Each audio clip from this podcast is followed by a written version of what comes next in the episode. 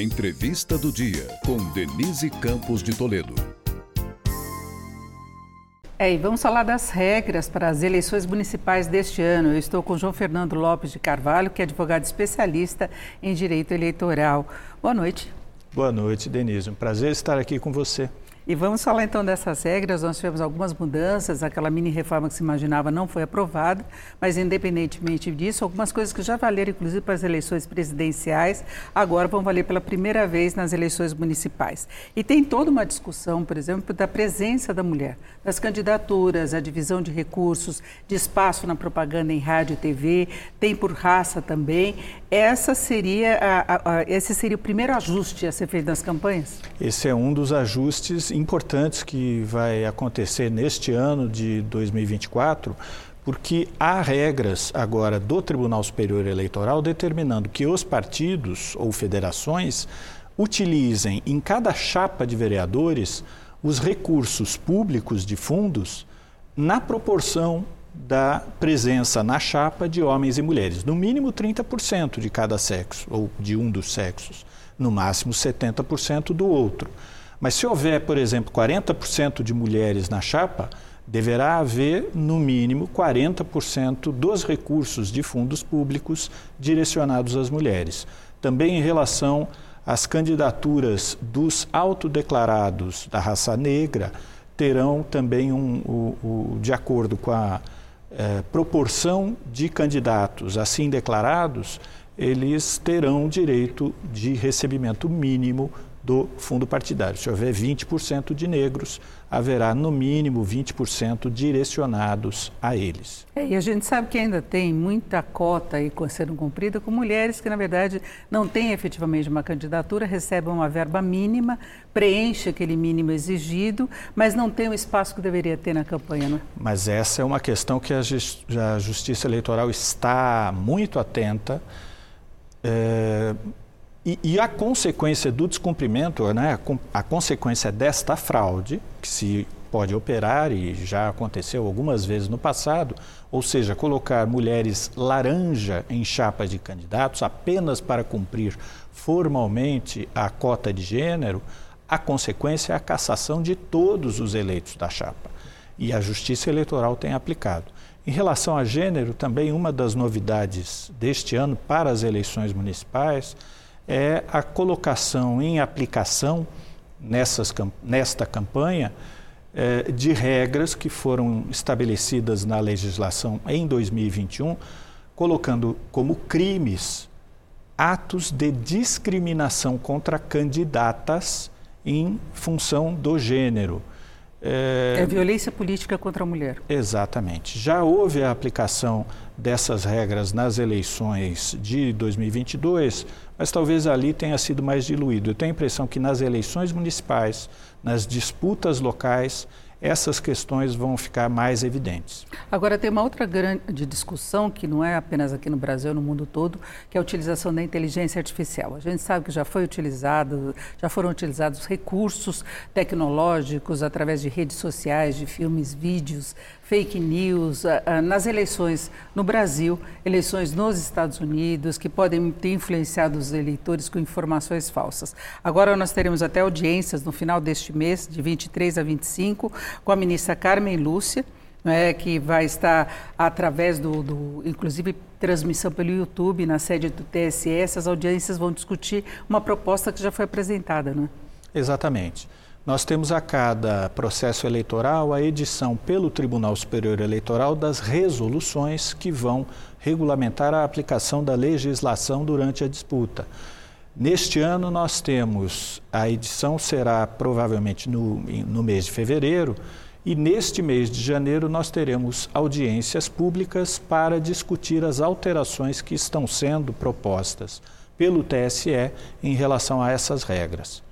E dentre essas regras está uma preocupação também forte na, na regulamentação da propaganda eleitoral, uma preocupação forte do TSE para evitar o uso de inteligência artificial nas mensagens publicitárias, tanto no horário eleitoral gratuito, como também aquelas que circulam nas redes sociais, na internet. É um grande desafio É um desafio que não é exclusivo do Brasil, é um desafio que se, está se colocando nas eleições do mundo inteiro, em todas as eleições, aliás, este ano teremos muitas, e é um desafio que se coloca também eh, em relação às informações em geral. Cada vez mais nós precisamos ter fontes confiáveis de informação. Deve ter, inclusive, agências de verificação, mas a gente sabe que o processo nem sempre é tão simples. Né? Nós tivemos essa discussão chegando à justiça nas eleições passadas, eleições presidenciais, fake news, e tem situações que é difícil controlar, como o que rola, por exemplo,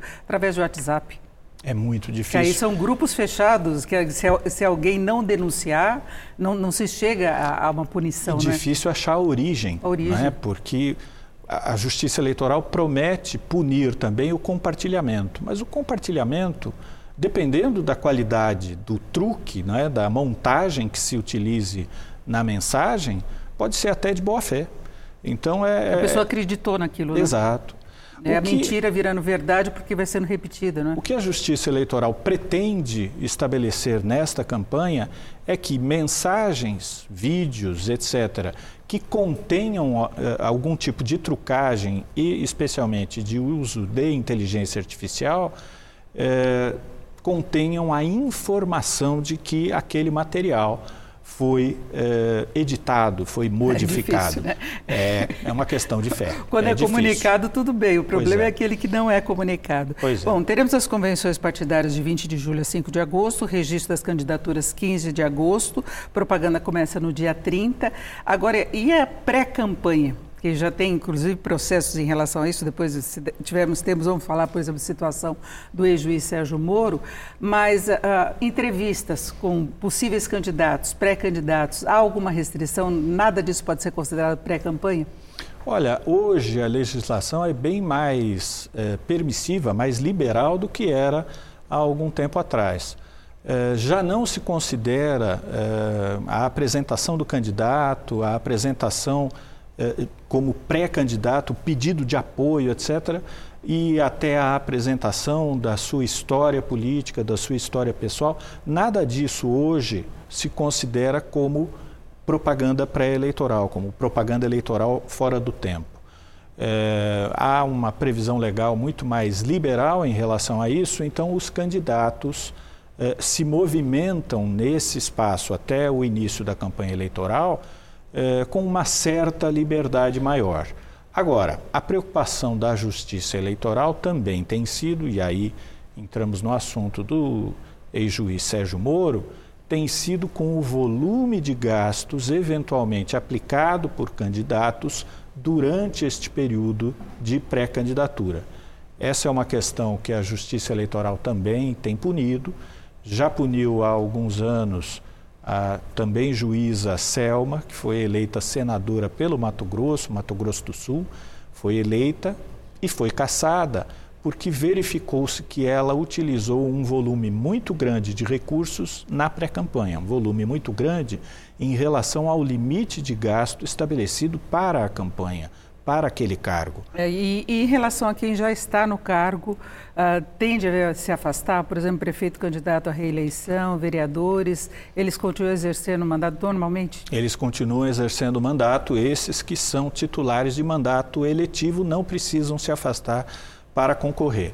Há algumas exceções, mas, por exemplo, o que a lei estabelece, na realidade, é, como obrigação de afastamento é para aqueles que não são titulares de cargo de mandato eletivo. Os secretários municipais, por exemplo, se desejarem se candidatar a cargo de vereador, nós teremos isso aqui na, na cidade de São Paulo, devem afastar-se dos seus cargos até seis meses antes das eleições. Então, essa obrigação de afastamento se dá para cargos não eletivos. Para aqueles que estão no exercício de cargos eletivos especialmente aqueles que estão na disputa de reeleição, não há exigência de afastamento. É, e lembrando também que os eleitores têm que deixar toda a situação em ordem, tirar o título, renovar, resolver pendências com o prazo certo, né? Com, no mínimo 150 dias antes das eleições, tem que haver o, pelo menos o protocolo do pedido junto à Justiça Eleitoral, para que a Justiça Eleitoral possa viabilizar isso. Eu agradeço muito a participação do João Fernando Lopes de Carvalho, que é advogado especialista em direito eleitoral. Essa foi a entrevista do dia para o podcast do Jornal da Gazeta.